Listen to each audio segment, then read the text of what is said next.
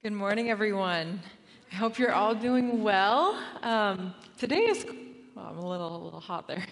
Uh, today is an uh, exciting Sunday for many, many reasons. We have a lot of um, people who have returned to us in the family. So, if you guys know Scott, he's up there in the back. He's been away for a whole year, um, and he's back. Uh, we also have the Huang family here in town. Yeah. Um, so I know a lot of you guys are here for that. So um, just to invite you all, we have a holy chow after service where you can grab lunch and just hear all about them and what God has been doing in their lives, and so stick around afterwards as well. And our and our last thing I want to say, I was given permission to say this, but our very own Jeff and Grace have had their baby, baby Joy. Yeah.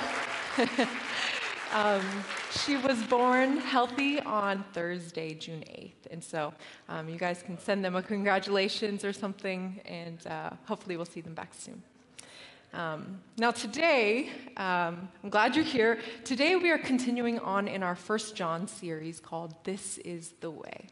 And for the whole month of June, we're going to be studying and looking at large snapshots of this book and, and why John wrote it and what it's all about, why it's important for us today. Now, Pastor Calvin kicked us off last week by teaching through the first four verses and giving us a brief introduction on 1 John. And I, I want to pick up where he left off. But first, I want to ask you a question Who is one person in your life that you love? It doesn't have to be weird, okay? Someone that you love, someone that you just enjoy. You enjoy who they are, you enjoy being around them, talking to them. You know, you, you share things, you do things with each other, and you know them, and they know you. And it's not just the type of knowing where you know things about them or you know of them from a distance, but you truly, deeply know them personally, deeply. You spend time with them regularly. You enjoy their presence and relationship intimately. They bring you joy. Does someone come to mind? Maybe it's your spouse or your mom or dad. Maybe it's a sibling or a best friend who just gets you, right? Can you picture them in your mind? Now, how many of you, when you pictured that person, you pictured God?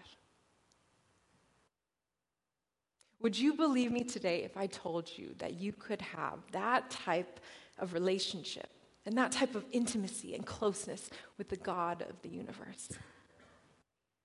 See, church, that's what we call fellowship. And it's exactly what the book of First John is all about. It's not just the place that we direct you after service, you know, to get the good snacks, the fellowship hall, it's not those things on, on college campuses, you know, where there's 40 of them. It's not just that, right? Asian American Christian Fellowship, InterVarsity Christian Fellowship. It's not just something you do when you hang out or socialize. It's much deeper than that. Fellowship is something that you have. It's a deep spiritual intimacy and connectedness with one another. And it comes from the Greek word koinonia, which means a mutual sharing communion, a common bond or common life. And there's an element of partnership in that. And so, fellowship for the Christian is shared, mutual, spiritual partnership with God and with other believers who have a shared life in Christ. It's essentially that prayer that Jesus prays for all believers in John 17, where he repeatedly prays, you know, for those who will be saved and then those who will be saved in the future, that they will be one that they will be one, just as He and the Father are one. So it's a picture of beautiful unity and intimacy between believers and with God. See, church fellowship is not surface level, it's not superficial, it goes deeper than that. It's sharing the vulnerable and the hard and the ugly and pointing each other to Christ. It's not just accepting Christ and praying the prayer, it's experiencing Christ knowing Him, enjoying Him, being with Him, and sharing in the good life with Him. That's fellowship. So, if you're honest with yourself, if you take a look at your life, do you have that type of fellowship with God and with His people? Maybe you've been a Christian for many years, but still ask yourself that question Do you have that type of fellowship with God? Do you want one? You see, John gives the reason for why he's writing this book. It's all about fellowship. In verse 3, I'm going to, I know Pastor Calvin already talked about this, but I'm going to read it again. It says, We proclaim to you what we have seen and heard, so that you also may have fellowship with us. And our fellowship is with the Father and with his Son, Jesus Christ. And we write this to make our joy complete. This is so we might have fellowship with the Father and the Son and with the body of Christ. Now, John's going to deal with a lot of different topics like light and dark, and love and hate, and sin and life, but it's all under the umbrella of fellowship. And as you read those verses, you almost kind of hear it in John's voice, like his care and his love for these people. It's kind of like he's saying, like, I have experienced this fellowship with the God of the universe firsthand. Like, I have seen him and touched him and walked with Jesus firsthand. I have a personal relationship with God. He knows me and I know him. And, guys, you know what? It is so good so, so good. And I want you to experience that too. You got to experience that too. And, church, as I stand here this morning, that's my hope for you as well. Like, I love you guys. And I don't say that just because I'm on staff here and I have to. And I know there's some visitors in the room, but I, I love you too. I love CLC. CLC has been my home since I moved to the Bay Area, and you have been my family. And I genuinely love you guys, and I care for you. I care for your life, I care for your family, and I care about your spiritual walk with the Lord. I have, in my own life, experienced that fellowship with God. I've tasted and seen the goodness of the Lord, and I want that for you too. And so if you haven't experienced that, I invite you to be open. as a staff, we pray for this. We long for this that you would not only know him, but you would walk with him, that you would do life with God.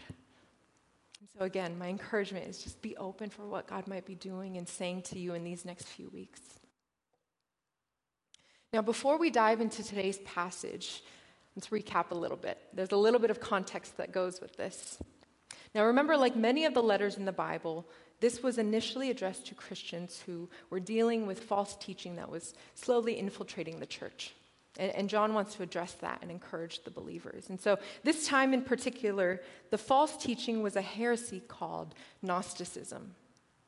And the Gnostics were people who claimed to have this special knowledge about God that other people didn't have. It was a very elite, kind of special group. And they basically broke up the world into two categories the material and the spiritual. The material and the spiritual. And what they taught was a form of dualism in which the material, all things material and the flesh or of the earth was evil and bad, and the spiritual was good. The unseen, the invisible, the, the spirits and the mind, that was good. Now, there are different branches of Gnosticism, and we won't go into all those details today, but generally, when it came to belief about Jesus, they denied that he was the Messiah. They denied that Jesus had a body of flesh. Um, they, they thought that he only appeared to have a body, but it wasn't really real, because why, is, why would God, who is spirit and good, become flesh, which is bad, right? So they essentially did not believe in the incarnation. And not only were the Gnostics spreading this false knowledge and understanding of God, but it was also affecting everyday life. So, for example, some Gnostics applied their belief by removing themselves completely from the physical, material world altogether and li- uh, living an ascetic lifestyle. And on the other extreme, the other people thought, well, since spiritual's good, material is bad. I can do whatever I want, whenever I want, however I want. I can live a sinful life, and it, it doesn't really matter because the only thing that matters is the spiritual. And so they were living in these two extremes. And these were the people who were claiming a special fellowship with God. And so this is what John is trying to fix here. He wants to set people straight, to show them that there's only one way in Jesus to have true fellowship with God. And you'll see in the book, as we, as we go throughout these weeks, um, John kind of does two things. Number one, he addresses doctrine, right? He, he teaches something about God's nature. And number two, he addresses the practical. He shows how believers should live in light of who God is. And so, number one, doctrine, right? Right thinking about God. And number two, practice, right living in light of who God is. So, in chapter 1, verse 5, he begins by saying this This is the message we have heard from him and declare to you God is light. In him, there is no darkness at all. That's the first big message that John wants to clarify. God is light.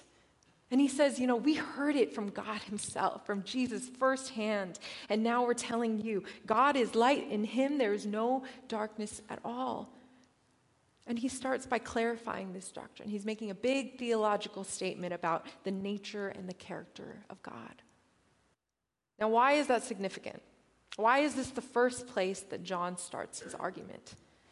Well, John goes back to the very beginning. I mean, it's kind of how he likes to begin all of his arguments and books, right? With God. He says, God is light. Now, for us, what do we know of light? Right? Maybe the most obvious light shines. That's what it does, right? It illuminates things so that they can be seen. It exposes and reveals things that are, that are in the dark. And it gives direction, right? When light is present, it can lead you on the right path. That's why we have like a bunch of street lamps, you know? Have you ever walked down a, a really dark street with no lights? You don't know where you're going. Light is visible. Even the smallest light can be seen in the darkest room. Now, you guys don't know this because none of you guys are here at night most of the time, but the worship team knows. Uh, we're often here practicing late at night, and not late at night, but at night, and it's pitch black. Pitch black. Now, if you see, the light switches to all these lights are on that wall, but the way that you enter is over there. So you can imagine our struggle every single time we like need to, you know, either make our way in the dark or we pull out our phone lights. The littlest light just lights our path to the light switch, right? Even the smallest light makes a difference in the darkest room. Light is important for life and the sustenance of living things. Like, I don't know if you guys can relate to this at all, but I have tried to grow plants in my apartment for a very long time now. Rachel has given me some of hers, and they have all died. Um, so I, don't, I just don't get any light in my apartment. And, you know, there's probably user error as well. But it, light is important for plants to grow, right? Light is important for not only plants, but you and me. Have you guys ever realized, you know, the effects of not going outside? I have, especially during shelter in place. You know, you work from home, everything is remote. You don't have to get out of your bed or even open the curtains. You know, there are days where I just do not walk out into the sunlight at all. And you feel the effects of that. It's a very real thing. Our bodies, our, our health, our mental health, they suffer the consequences when we don't have any light. Light is important for life. Well, now we've explored what light is to us in the everyday, but where do we see light in the Bible? Remember back to the very beginning, Genesis 1 3 to 4. God said, Let there be light, and there was light. And God saw that the light was good. It was the very first thing that God made. And so, light, once again, is connected to life and light is good according to God. Where else do we see light? Well, we see that God not, only makes light, but he appears to his people as light, right? You remember in Exodus, he appears as a pillar of fire at night so he can light their path. Light represents righteousness and purity. Light is direction, right? Your word is a lamp to my feet and a light to my path. It represents goodness and truth. Light in the scriptures is always a good thing, always a good thing. And it's often contrasted with darkness, which represents what is bad or evil or impure. So, for God to be light, taking everything that we just mentioned, John's saying that God is the source of life and all goodness. There is no hint of darkness in God at all. Right? There's no wrong or bad or evil in God's nature. Everything in God is right. Perfect. He is holy. He is good. He is full of truth and righteousness. He's perfectly just and morally pure. And the amazing thing is, church, he is visible. God is visible. God has revealed himself to us through his Son, Jesus Christ. He has shown himself to us that we might know him, that we might have fellowship with the Father and the Son, and that our joy would be made complete. God is light. Now remember, the Gnostics, they believed that there was the secret knowledge, the secret code for those who wanted to know God, right? It's kind of like God was really hard to find. But here, John just clears it up. He said, God is light and light is plain to see. Everyone can see light that is in the dark. So God is light, and he has revealed himself to us through Jesus Christ. That's John's first big message to the people. He says, You want to experience true fellowship with God? Begin with knowing that God is light. Now, you know, for John, he builds off of things he's often written before in other places in Scripture. And so we're going to turn to his gospel. And he establishes from the very beginning of that book his understanding of who God is. Let's read in John 1. In the beginning was the Word, and the Word was with God, and the Word was God. He was with God in the beginning. Through him all things were made. Without him nothing was made that has been made. In him was life and that life was the light of all mankind. So let's trace it back. In 1 John 1, right, John says God is light. In John 1, we see that Jesus is God, and in him was the light of life. If you look further to John 8, Jesus says it of himself. He says, I am the light of the world. Whoever follows me will never walk in darkness, but will have the light of life So you said, Jesus is the light. And for those who follow him, you know, we will have the light of life. Well, you keep going in Jesus' words in John 12, verse 36. He says, Believe in the light while you have the light, so that you may become children of light. Do you see the progression that John is, is making here? God is light. Jesus is God. Jesus says he is the light. And then Jesus says to his followers, If you believe in the light, you'll become children of light.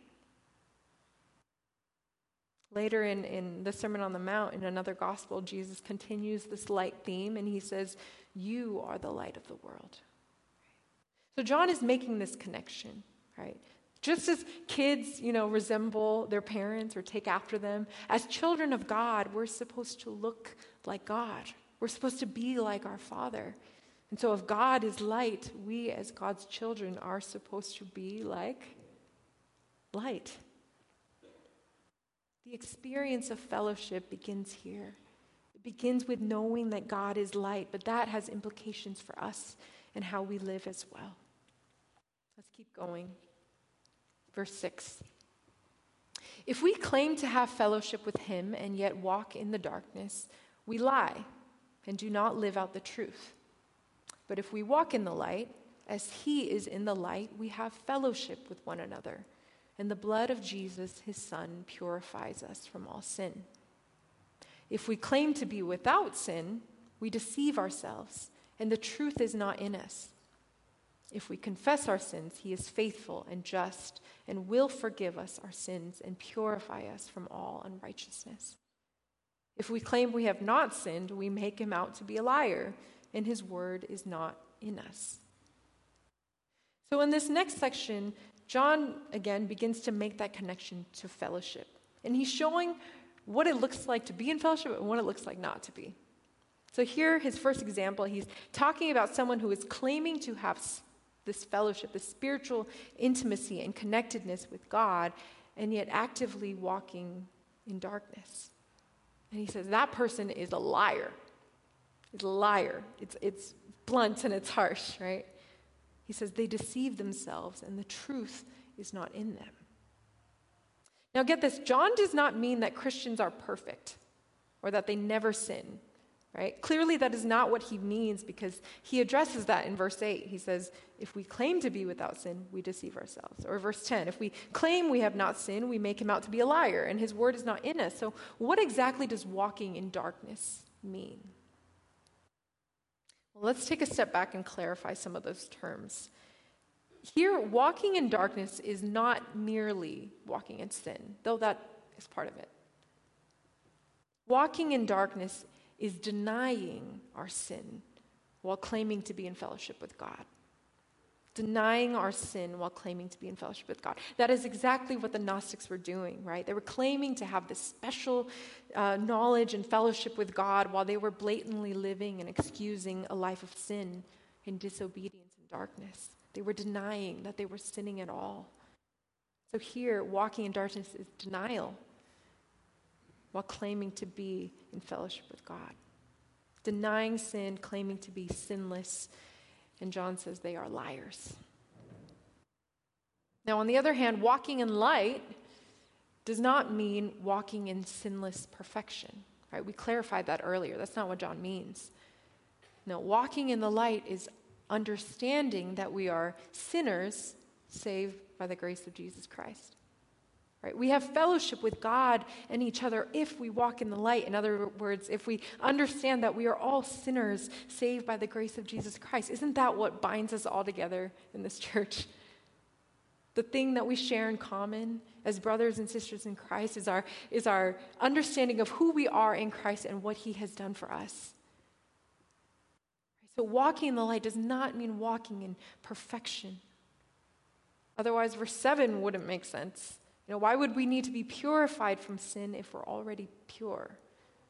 Right? So, walking in the light is not walking in sinless perfection, it's an understanding that I'm a sinner saved by grace.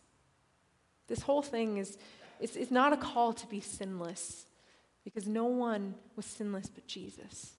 It's a call to walk in the direction of becoming more like Jesus. You see, John's making this connection because he's emphasizing that fellowship is not just about right knowledge about God, it's also about right living in light of who God is.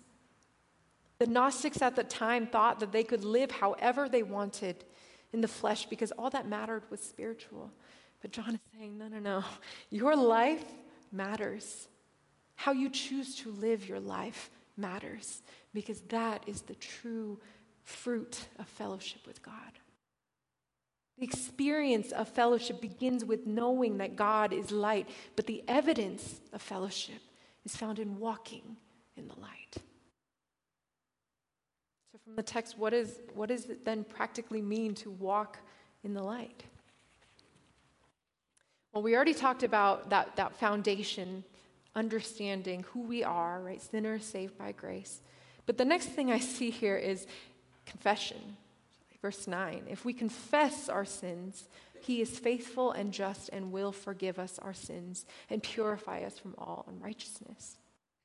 John understands full well that we are bound to mess up and fall short here and there. He knows the battle between the old man and the new one. And so he says, guys, when this happens, confess your sins, acknowledge them, right? Just take ownership of them and come to the Father, and He will forgive you. Don't deny your sin. Don't walk in darkness. Don't be like the Gnostics, but confess them and receive the grace of Jesus and bring it into the light. Friends, did you know that there's actually like a spiritual um, discipline and practice of confession? Right? It's, you know, not necessarily going, you know, in the Catholic Church where you go and you sit in the box and someone's sitting behind there and, you know, not exactly like that. That's not how we would practice it.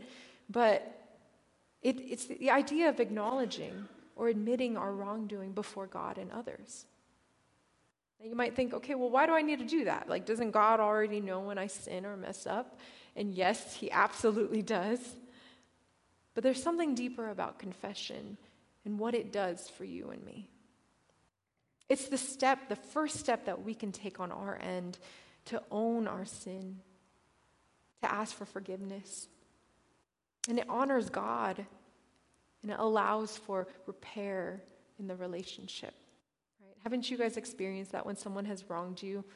How good it feels when they just confess to you, I am really sorry I did that. Right?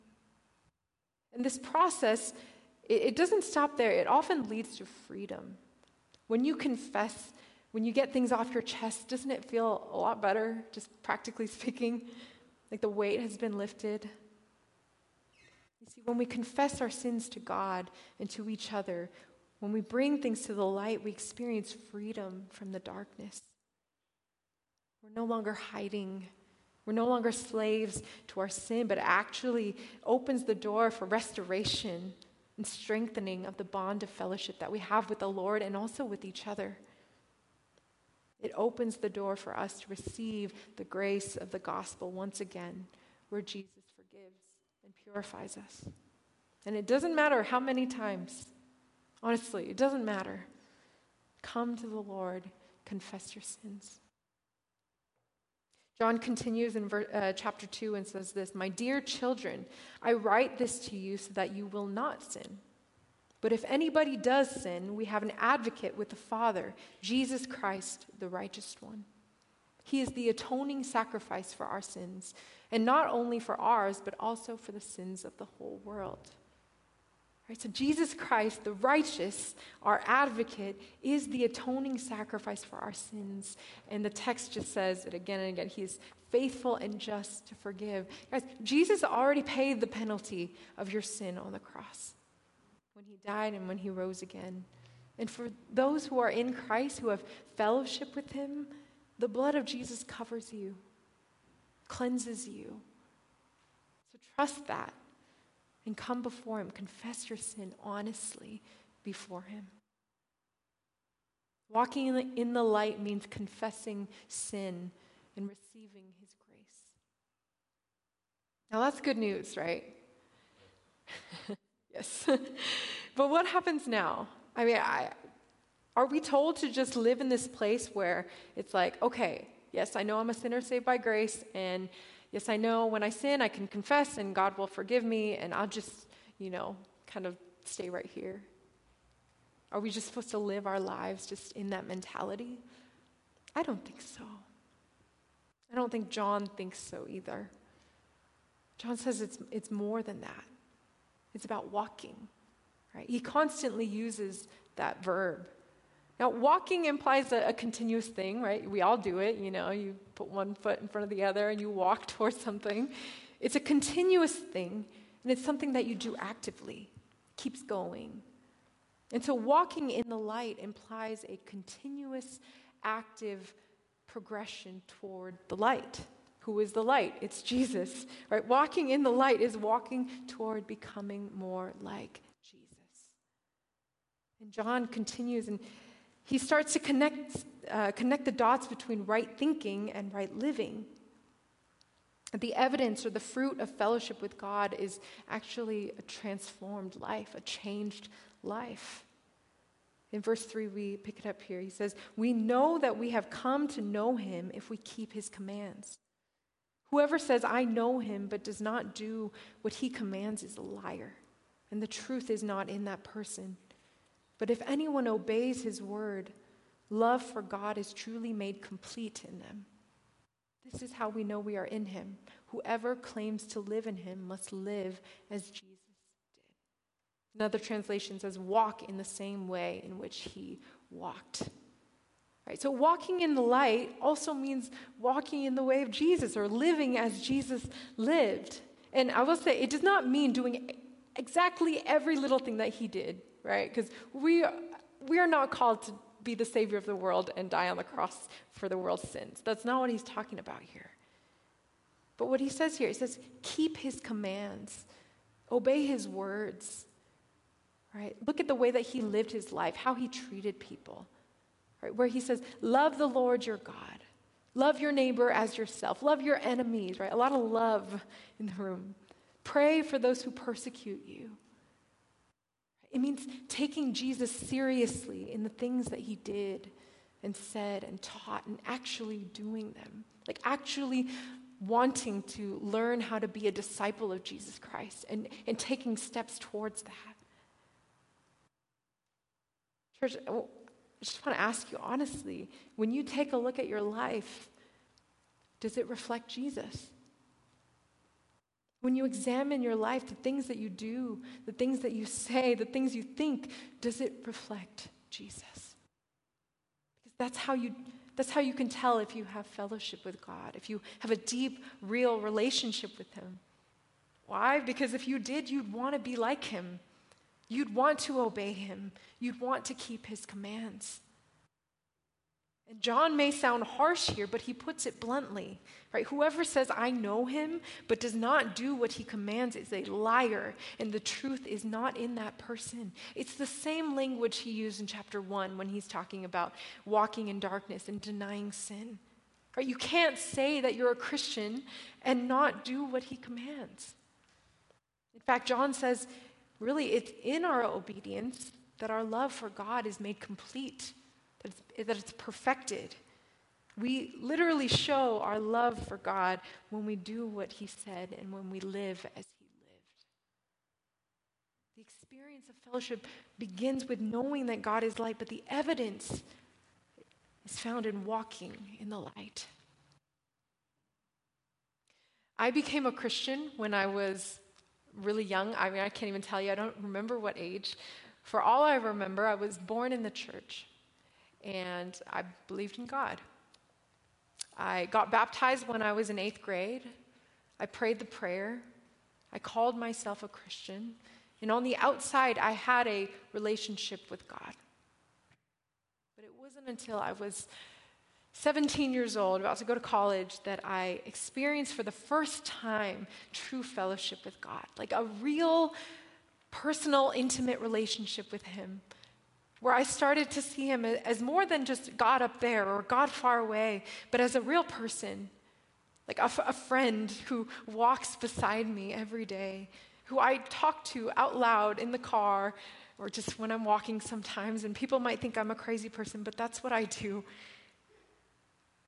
The one who I share my life and my thoughts with, who I'm doing this life with. And it was then that I started to live and see my life differently. I was able to experience the, the fullness and joy of life with God. Life with God is beautiful. Life with God is hopeful. Life with God is good. And today, you know, no matter what I go through, no matter how hard life gets, I still believe that because of my fellowship with God. I don't have a perfect relationship with Him. I don't think I ever will. I sin, I mess up, but I go to Him and I confess, and He forgives me, and He helps me to turn and to walk in the right direction towards Him to become more like Jesus. And church, I don't, I don't say that to brag to you. I really don't. Please don't take it that way. I say it because it has changed my life, and because I want you guys to feel that and to experience that too. If you you maybe came here and you've never received the gospel or heard it before, but you want to, that first step, that first step of, of understanding that we are, are sinners saved by the grace of Jesus, that's for you. Jesus has made a way on the cross for you to begin that relationship with Him. But if you call your, yourself a Christian, maybe you have been walking with Him for years and you have never experienced that type of fellowship with Him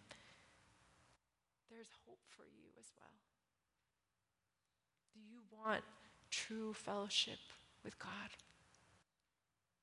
If you do, and as we close, I'm just going to recap what we've talked about today. If you do, know that God is light and choose to walk in the light. Number one, very practically, confess your sins. Take some time this week to sit down, be still, examine your heart and your life. Confess the ways maybe you have messed up. You've offended someone. You've sinned. And confess those things to the God who is light. And you know, I know most of us probably don't outright deny our sin, um, but I do think sometimes we justify it or rationalize it or soften it so it's not that bad, right? We try to hide it from God and from the people around us. I mean, maybe you're struggling right now with a secret sin and you just want to keep it in the dark. Friends, my encouragement don't do it. John says that sin separates us from fellowship with God. And so confess your sin. Just confess Him. Because the Lord is faithful and just, and He will forgive you. And He will cleanse you because of what He has already done on the cross. So confess and receive His forgiveness today. Number two, um, strive to walk in the way of Jesus. I know that's a big statement. Um, I'm, I'm, I, I, don't want you to hear me wrong. I'm not saying just modify your behavior and then you will have fellowship with God. That's not what I'm saying. But the reality is, fellowship with God, true fellowship, should lead to becoming changed, more like Christ. And it's not going to magically happen the day that you accept Christ. It won't happen on its own. It's a process of, of learning, of sanctifying, a lifelong journey of learning with God what it means to be his follower, his disciple, what it means to walk with him, to live like Jesus did, to obey him as an outpouring of our love for him. Because remember, how you live your life matters. God is light, but remember, Jesus says to us, You are the light of the world. Let your light shine so that they may see and glorify our Father in heaven. So take steps to walk in the way of Jesus. Now, what that practically looks like, we're going to talk about next week. Uh, it's going to be all about love. Um, but for now, remember that walking in the light means walking in the way of Jesus and living as he lived. Church, this, this fellowship that I'm talking about is real. Like John experienced it, the disciples experienced it. I'm sure many of you have experienced it as well, and so have I. It is real and it's available to you. The God of the universe, the creator of the world, almighty, all powerful, utterly holy and perfect and righteous in every way imaginable, the God who is light, wants to have fellowship with you. Yes, he made a way for you and me broken and messed up sinners to have a relationship with Him through Jesus, but He also wants to continue to have an ongoing, deep, real fellowship with us as we live and walk the good life with Him. So walk in the light because this is the way. Let's pray. Lord God, we thank you so much for who you are, Lord. We thank you that you loved your people so much that you made a way for us to be in relationship with you and to know you and to love you and to enjoy you and to walk in this life with you, Lord. Lord, I, I just want to pray for um, everyone here today, wherever they're at in their relationship with you, Lord. I, I pray um, that you would meet pray that if they don't have that type of relationship with you, but they want it, Lord, um, that they would uh, turn to you and know that you are faithful to meet them, that you are faithful to be there, that you have been there the entire time walking with them. Lord, I pray that in this process of, of um, being in fellowship with you, Lord, that you would help us to walk in the light, to walk in the right direction, to becoming more and more like your Son. That we would be lights in the world that look different. That we would be lights in the world that shine your glory so that all might see and all might know who you are, Lord.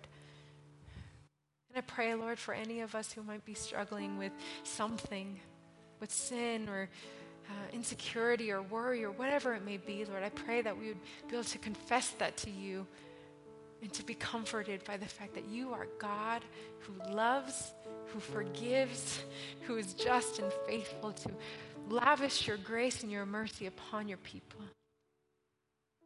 And so, for anyone here, Lord, would you meet them? Would they know that you are God? Would they be comforted by you as their Savior? We love you so much, Lord. We thank you for who you are. In Jesus' name we all pray. Amen.